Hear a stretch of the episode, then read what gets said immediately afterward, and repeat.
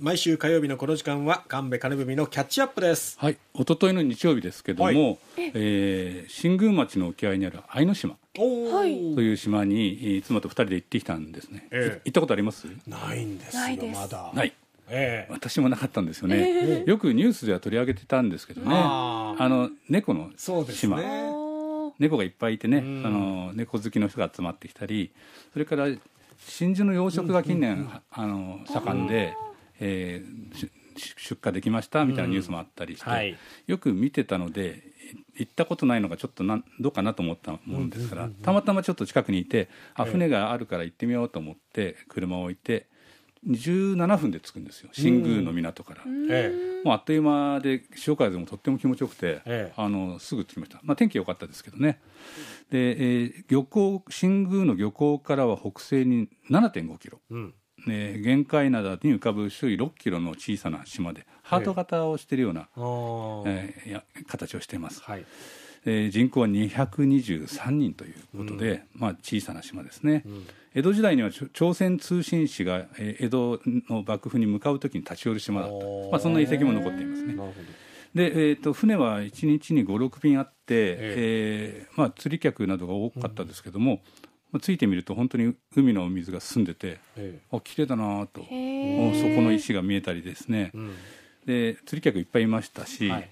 猫目当ての人は一生懸命スマホでああ撮ってましたよ。あやっぱりいいねと思ってですね、うん。そこであの、えータイの棒寿司を買ってちょっと食べて、ーへえ。えあのあの島おこしで作ったんだそうです。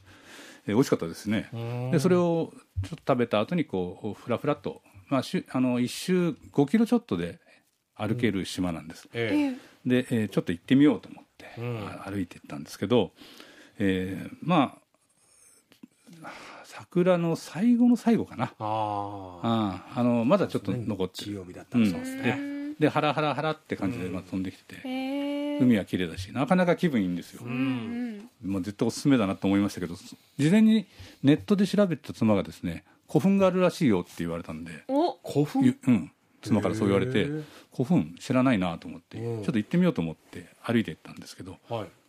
びっくりしましたよ。え？もう見たことがないようなものがあってえ？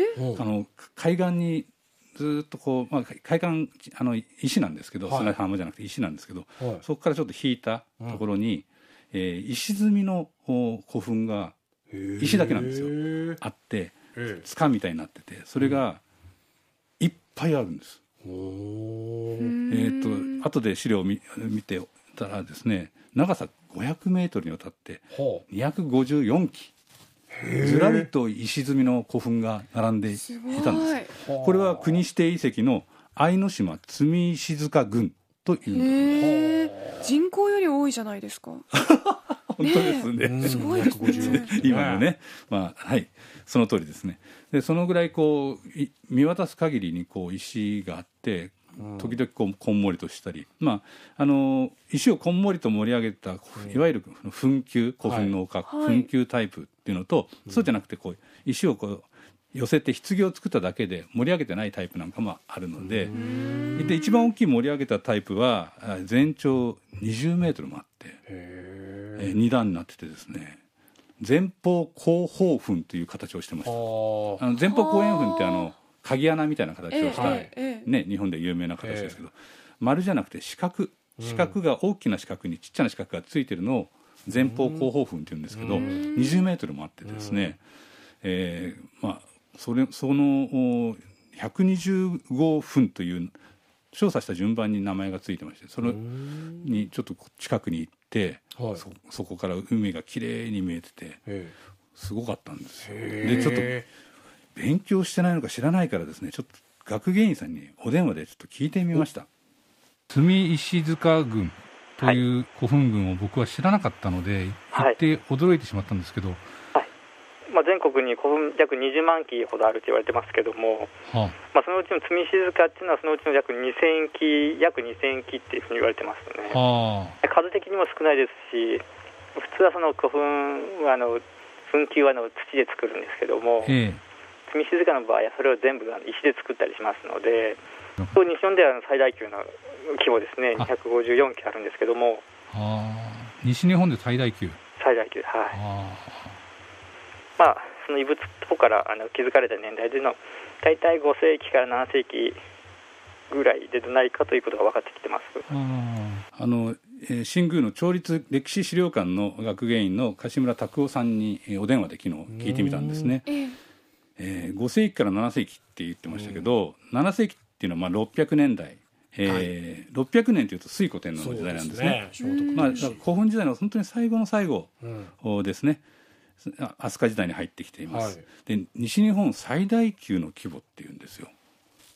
本当に残念ながら私知らなくて恥ずかしかったんですけどあー教えていただいて、すごいなと、で見た感じでも本当にすごいっていう感じしました、だから本当にワクワクしたんですよね。へしかし誰が作ったかが分かってないっていうんですよ。へえこの島にその時代に一定の人口がいたということになりますよね。うんでもあのえあ島の中調査というかしたんですけどもパッと見る限りはそういうで大規模なその集落跡っていうのが見つかってないという状況ですね。うそうするとおまあ例えば海を舞台にした海洋民族があの墓地としてこの海岸を使っていたその周辺の地域のですねということも考えられますかね。そうですねはい、まあ、この近くですと宗像族とか安住族とかが、はい、まあ、アマ族の墓ではないだろうかと言われてるんですけども、うん、ちょっと今今現在ですとはっきりしたことは分かってないですねなるほど。はいアマ族というのはどんなあ海洋民族なんですか？そうですね、アマアマ族、宗像族もアマ族であるし、はい、宗像族とかアマあ安住族っていうのが、まあ、海の人の族ですかね、はい。アマ族って呼んでますね。広い意味で海洋でをベースにして暮らしてた九州北部地方の人たちのことをアマ族と呼んでいると。もうあの、漁業となりわいとすると言いますか、はい、あとその航海技術技術にちょっと長けているとか、はい。まあ、そういう集団と言いますか、まあ、古代ではあの玄界灘に海洋民族うん。アマ族海の人の族と書いてアマ族と言いますけどうん。活発に活躍してたというふうに言われています、まあ、神話のな中にもいっぱい入ってきますし、はい。まあ、その中には宗像族とか今の鹿の島の辺りを拠点とした安住族はい。なんていう名前が今でも残っています。えーまあ、海っていうのはあの古代はですね、まあ、人と人をつなぐう場所と場所をつなぐ物流の動脈だったんですね。あの陸上を運ぶよりずっと海の方が多く運べるんです、うん。危険ももちろんあるんですけど、えだから瀬戸内海は海の道だったわけですね、うん。陸上よりもむしろ海の方が活発に使われてたっていうのが、まあ、江戸時代入るぐらいまでは、もう明らかにそうだった時代なんですね。え古代からずっとそうだった。でそしてここは朝鮮半島との境目ですから、うん。いろんな物流があったはずなんですよ。であの航海技術に長けててこの人たちの力を借りないとこの海ではあ渡れないとかですねいうこともあったと思います。でここの限界などまさに私たちがいるところが列島の窓口だったっていうふうに言えると思うんですよね。そこで活躍してたあのアマ族の人々が、えーおそらくこうこの辺りで墓地として使ったんじゃないかなとは思われますが文献資料は残っていないので。あただ他にそういう墓が見つかってないという意味ではここのが集団的な墓地として使われてたのかなっていう気もしましたね。であの愛の島って僕は初めて行ったんですけど、えあの岬の突端にえー大きな岩がああるんですよ。はい。あのメガネ岩って言うんですけどほ突端から100メートルぐらい海に入ったところに、はい。えー高さ20メートルぐらいの大きな岩があって綺麗に海にあの潮にあの浸食されてはい。くり抜かれてるんです。うへ綺麗なあの琴であの弾くときに琴字っていう音音階を調整する三角形はい。のはい。はい。ありますよね、はい。あんな感じ。え琴字のような形をした綺麗にくり抜かれた岩が岬の先に海の中にあるんですよ。でそあのーお墓のあるその古墳群に立つと目の前に浜辺が石の浜辺がずらーっと右から左に広がってて、で右の方には、えー岬岩の岬があってその先にさらに海の中にこう眼鏡のような岩が立っている。で対岸にはあの、まあ、福津ですね。福松矢崎が見える、あの辺りもアマ族の拠点です。宗像族とかね宗像族。うん。だからここはなんでここに墓を作ったのかなっていうのがですねうん。そのメガネ岩の綺麗な光景浜辺対岸を見てるとなんか分かるような気がしたんです。あまりに綺麗な光景だということと、うん。やっぱ大きな岩あーには神が宿るっていう昔からの習俗があるので、ここをお宗教的な価値のある場所だと考えたのだろうなとぼんやりそこに立ちながら思ってたんですよ。だって岩の形は変わらないですよ。ほぼですよね。山もほぼ変わらないです。うんうん。そこが海族が見ていた光景そして人を弔った時に、えー祈った場所目には映った光景だったというふうに考えるとなんかねすごいなーって。馳せましたね。ねえ壮大な。思いや歴史はねこれが面白いんですよ。ねロマンですよね、はいはい。